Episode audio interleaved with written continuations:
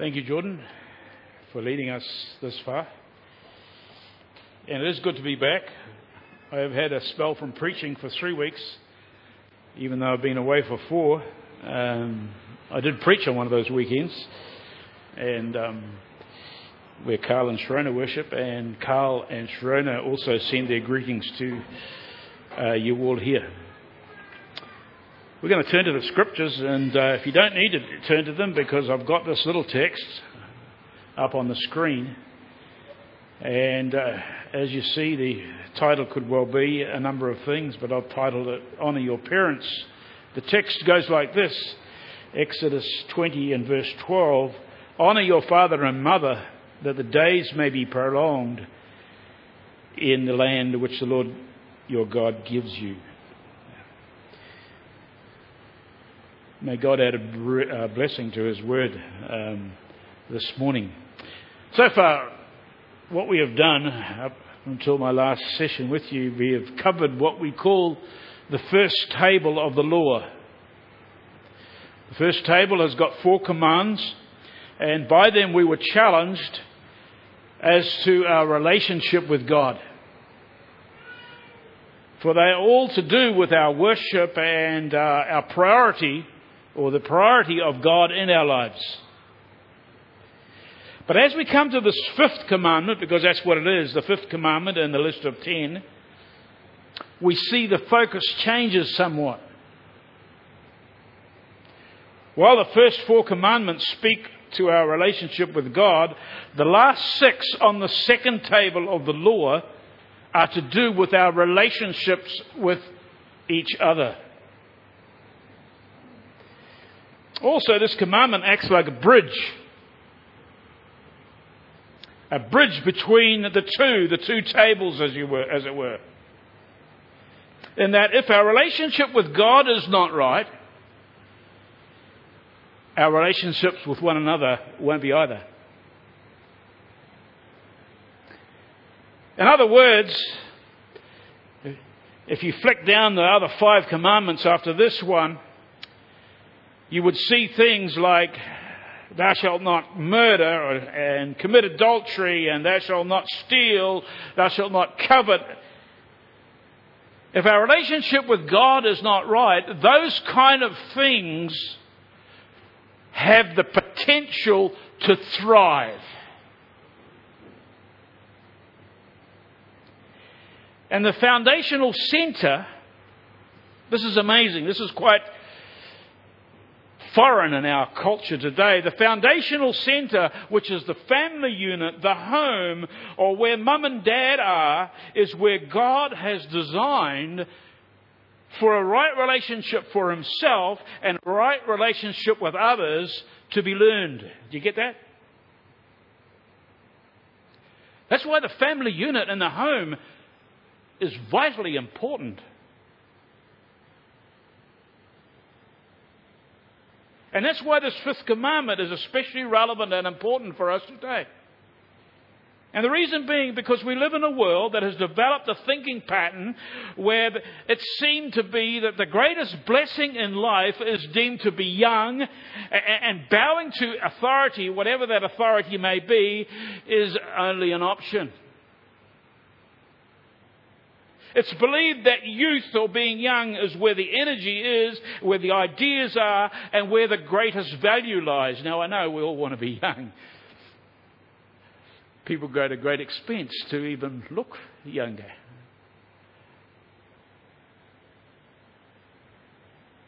But that's not really true, is it? Wisdom comes often, most likely, from greyheads. But anyway, that's our culture is deemed to be. Young is all what life is all about. And then when we come to authority figures in our lives, they're rebuffed in many cases and rejected in many cases. Youth is what everyone seems to be striving for, even if it means devaluing the place of mature and the authority figures that God has placed in our lives. But this fifth commandment debunks such modern thinking. So we need to ask how and where and why does God expect us to learn and value being submitted and obedient to this command? Where are we going to get all this from? Where are we going to learn it? Because it doesn't come natural. The answer is all tied up with the authority that God has placed in our lives that represents Him. That's in the home. That's in the family. That's through our parents. It's in the home that honouring our parents is to be taught and learned. You got that? And how true it is, folks, as someone has said, no nation or community of people is stronger than the family structure that makes them up. As goes the home, so goes the nation, so goes the community, and so goes the church, etc., etc in the home, God has established an order that is to be strictly followed. The husband or the father is to be the head of the home who submits himself to the will of his heavenly father. The wife is to be in subjection to the husband, not as doormat, but as his helpmeet. And children are to submit themselves to their parents, and in doing so, they will be blessed of the Lord. You got that? It's a no brainer. It's pretty clear here. And if this order is followed, then the home will be blessed. And you know what? That home will be a blessing to all those who are involved in it. As you know, many homes today are in a shambles. Absolute shambles because the children and the parents or the authority figures in that home have forgotten or rejected this fifth commandment. And today, like never before in the history of the world, the family home is under attack, people. Big time. Satan is out to destroy what God has designed right from the beginning, back in Genesis, to be the very foundational center where we can please Him. You see, when we step out or when we are out of step with, in the home, we'll be out of step with God and with our fellow human beings. And it is our parental relationship, that parental relationship, the relationship we have with our parents, or those who have been entrusted to be guardians over us, whatever you like to call it, because there's all sorts of mixes out there. It's our parental relationship that we learn first how to submit to the Lord and then how to serve our fellow man and how to live amongst others. But as we're thinking about this, this commandment is not only for youth or for children. It's also relevant for those who are mature as well, right? And as I'm thinking about this, there's a great illustration in the Bible on this. And there's nothing better than a biblical example to illustrate this. And, and you'll, you'll remember and recall this, but let me go through it with you. You'll remember the account of Jesus, actually, the only account of Jesus in his youth. And Luke, the Gospel of Luke, records that when Jesus was only 12 years old, he, went up from Nazareth with his, with his mother Mary and his adopted father Joseph to Jerusalem. It was quite a journey. And they went up to celebrate the feast of Passover. And after it was over, they began their journey home, many families no doubt together. And Jesus and Joseph and Mary were all together. Well, they thought they were, and then they discovered they had a missing passenger. They had left Jesus behind. He was not with them. They'd already gone a day's journey. Imagine that, walking a day's journey. So, any, like any good parent, they don't allow him to become a street kid and find his own way. They head back to Jerusalem to find their boy. Can you imagine their anxiety?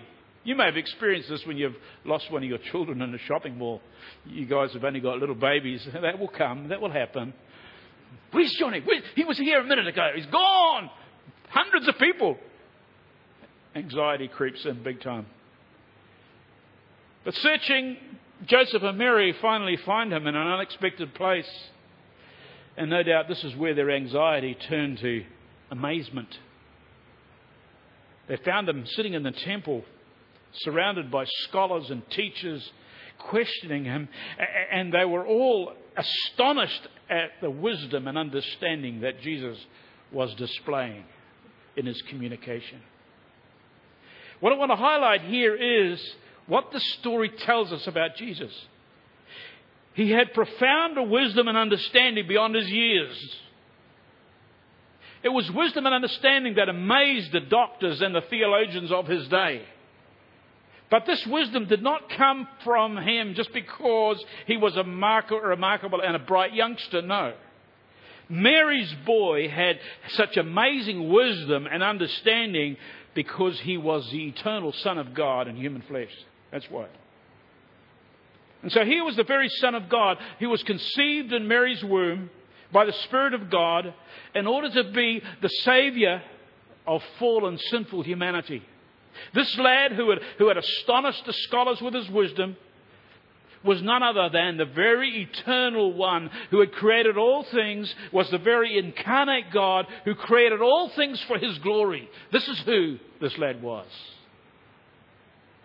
Now, folks, keep that firmly in your mind because it's important to appreciate more deeply what happens next. And so Mary and Joseph, after getting over their initial amazement, they pull him aside and his mother scolds him. Remember that? And you would do that too, right? When you find him. You can almost see her motherly finger wagging on this occasion. And this is what she says. Why have you done to, this to us? Look, your father and I have sought you anxiously. Luke 2:48. Then Jesus gives an answer that is beyond their understanding. And he says this in verse 49 of Luke chapter 2 Why did you seek me?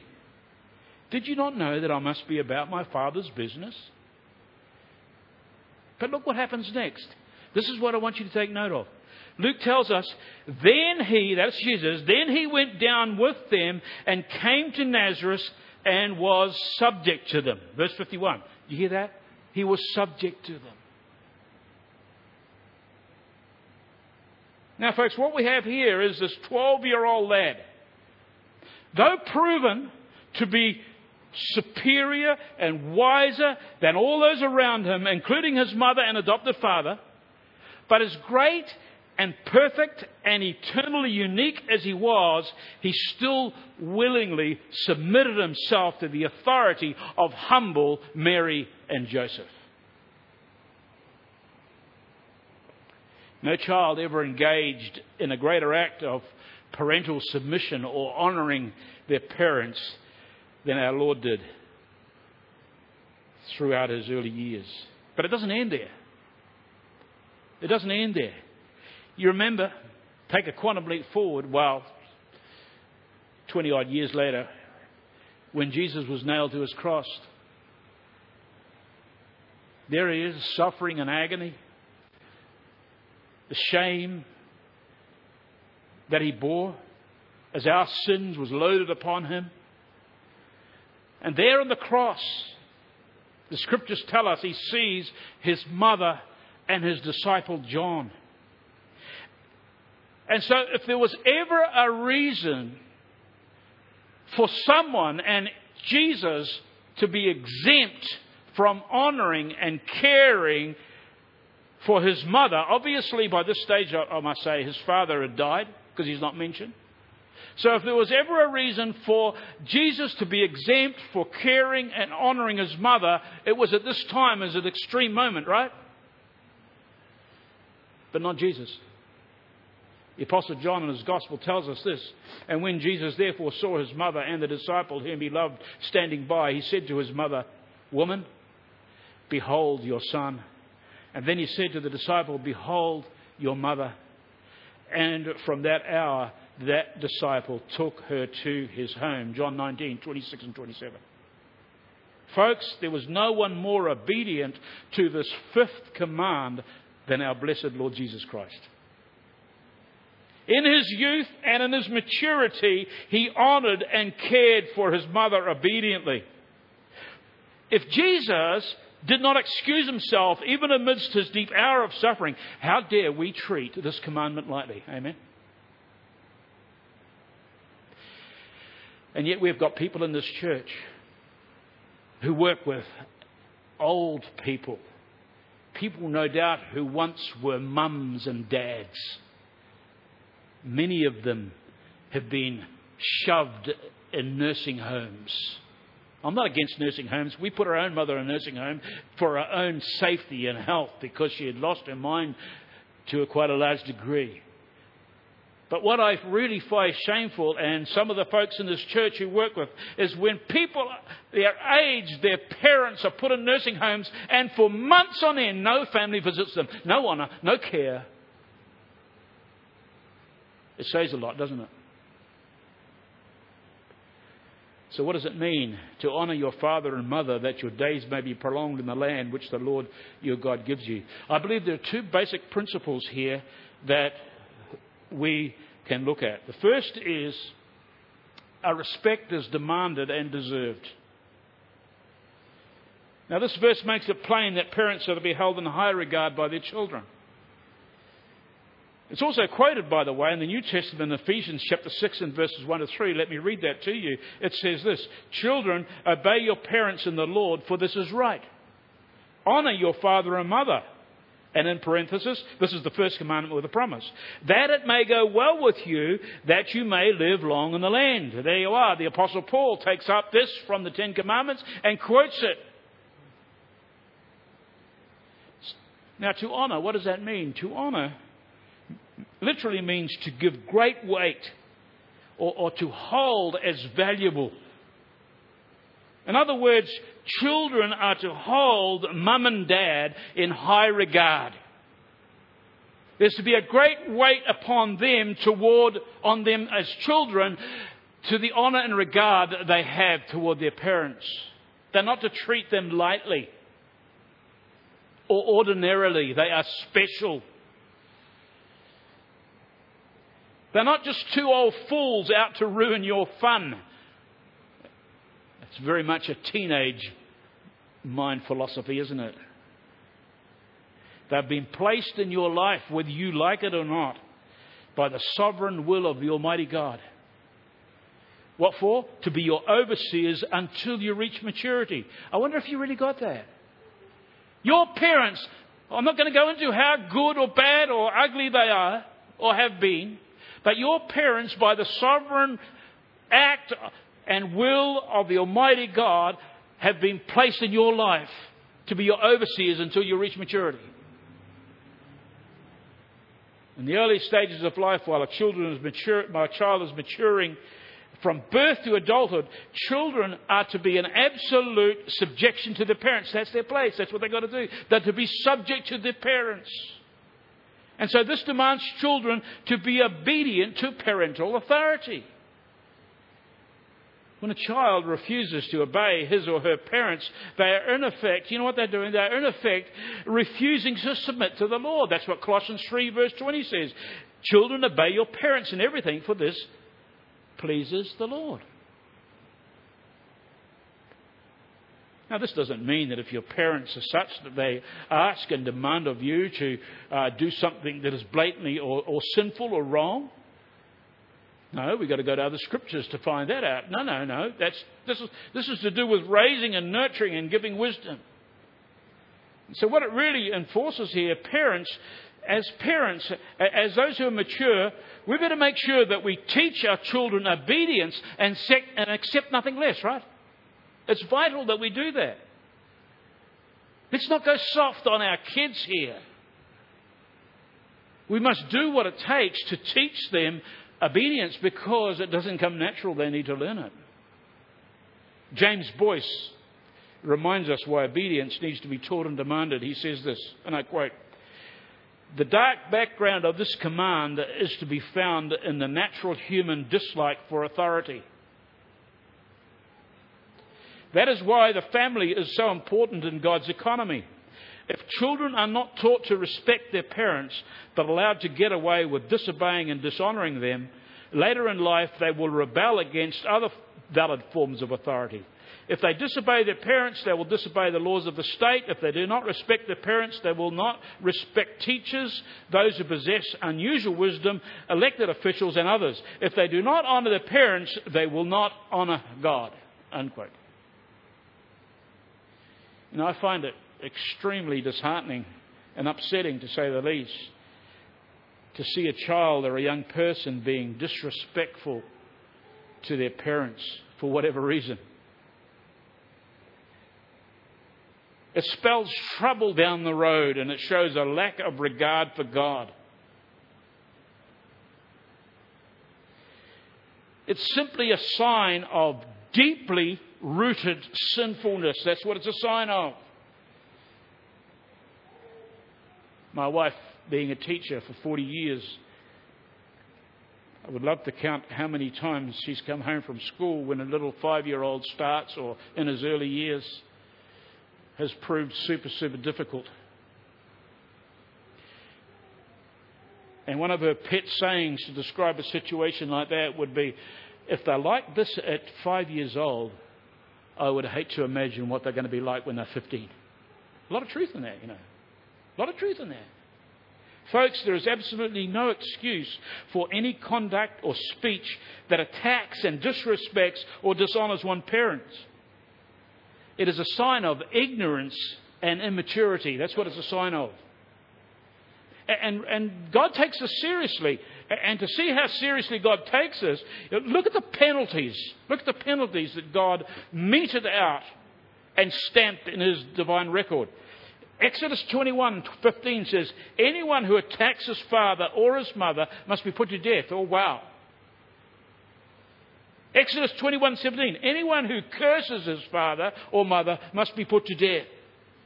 Leviticus 20 and 9. If anyone curses his father or mother, he must be put to death. He has cursed his father or mother, and his blood shall be on his own head. And in the New Testament, the Apostle Paul in Romans 1 29 to 31, you may remember there, there's a whole list, a raft of most heinous sins that are the pits of a depraved mind, as it were, because God gives them over to a depraved mind, and slap bang in the middle of all those hideous sins, you know what it's there?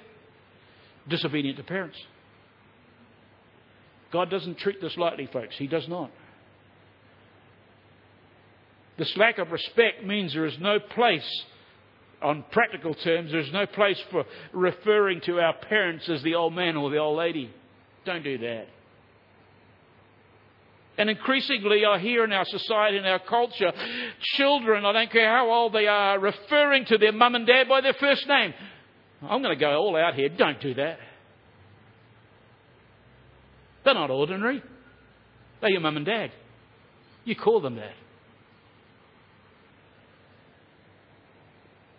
We honour our parents when we listen to them, we treat them with kindness when we, when we share their special days, Uh, when, when we go all out to show our love and consideration. Honouring our parents means that we should be grateful for what our parents have contributed to our lives. You get that? I always remember being honoured by one of my sons when I asked him one day where on earth he had obtained the skill and know how to attempt the substantial building project he had begun. His reply is indelibly etched on my mind. He said, You taught me, Dad. You always taught me to give everything a go. He honoured me that day.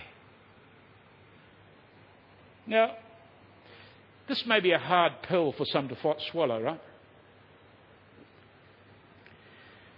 As I know, and you know, there are some parents out there, and you may have had parents like this, who are so feral toward their children, in colloquial terms, that they're not worthy of any respect, we might sum up. Be it abuse, be it neglect, be it abandonment, there are heaps of homes, and I know that some of you here know this personally, where parents are or were not and are way below par on their parenting, parenting responsibilities. We know that. So you might feel that you have every reason and, and a right excuse to say my parents had contributed zilch, nothing worthy of honour in my life. You might be seeing that. But that really isn't true, you know. That really is not true. Your biological parents, if nothing else, have made your life possible. Your mother conceived you. Your father has sired you. He has given you life. Your custodial parents, if you fall into that category, if nothing else, have provided you for, with your needs, such as food and clothing, a roof over your heads, and no doubt some education. Think about the times your parents cheered you on, the positive values that they have taught you. You know, see, we tend to be people who focus on, on, on what others are doing wrong, right? We notice what someone isn't doing rather than what they are doing. We tend to be like that. And it's the same that is true of parents as we, as we generally focus on what they did not do for us rather than what they have done for us and are doing for us. That's what we should be focusing on. Be it just a little bit.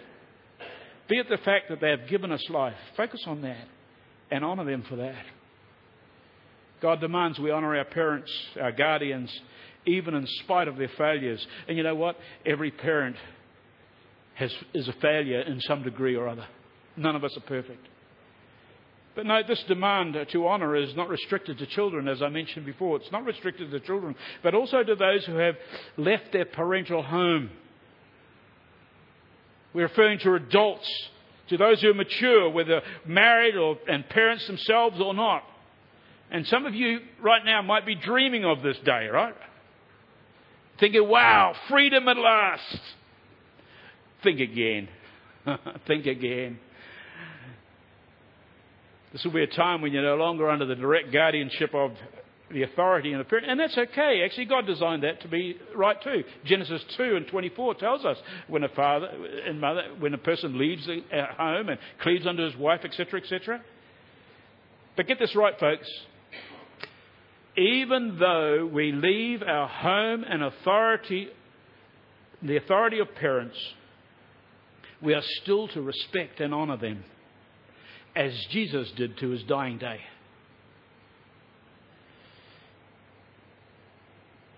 Generally speaking, of course, this will come more naturally as we get older and more mature. You know, our kids, oh, wow, mum,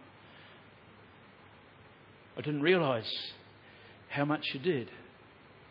And uh, it will come more naturally when they leave home, uh, mainly because it's now their turn to face up to all the sacrifice and the responsibility, and it's now their turn to pay the bills that our parents bore when they were raising us. Mark Twain cynically hinted at this when he said this.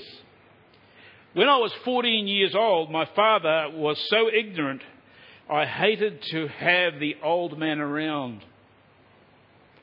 But when I was 21 years old, I was astonished to see how much my father had learned in only seven years.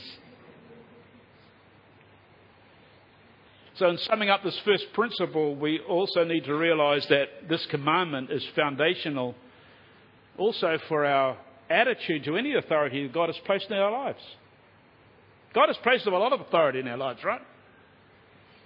And it is true, giving honour to different authorities God places over us, it will look different and, and based on the position of authority they have.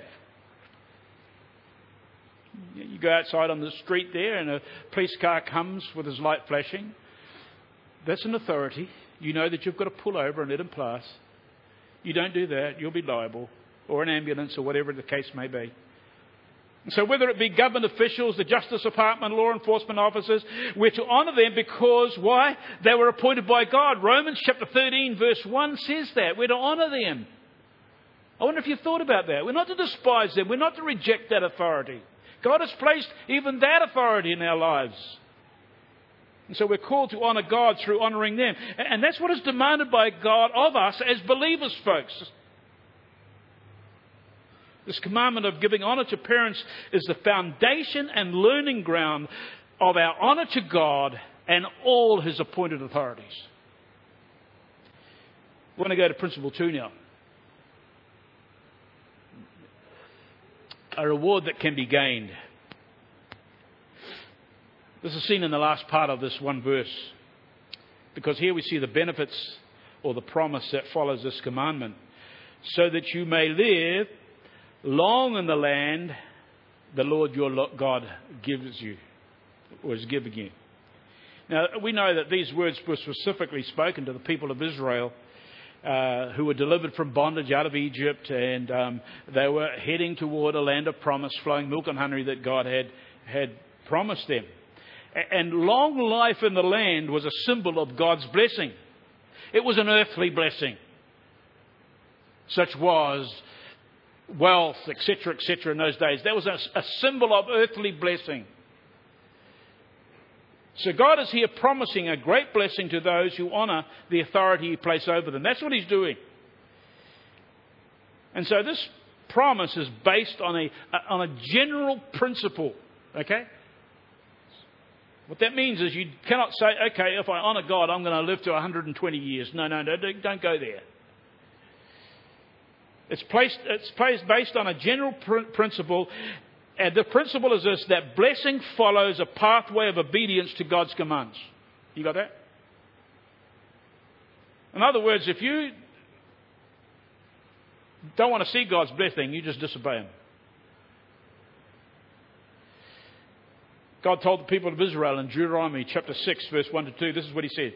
Now, this is the commandment, and these are the statutes and judgments which the Lord your God has commanded to teach you, that you may observe them in the land which you are crossing over to possess, that you may fear the Lord your God, to keep all his statutes and his commandments, which I command you you and your sons and your grandson all the days of their life, and that you, your days may be prolonged.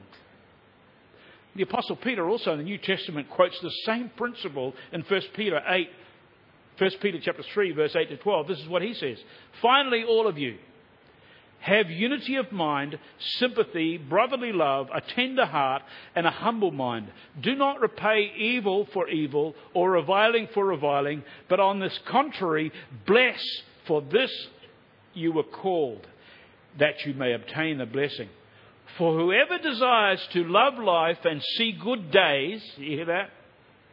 Let him keep his tongue from evil and his lips from speaking deceit, and let him turn away from evil and do good. Let him seek peace and pursue it, for the eyes of the Lord are on the righteous, and his ears are open to their prayer.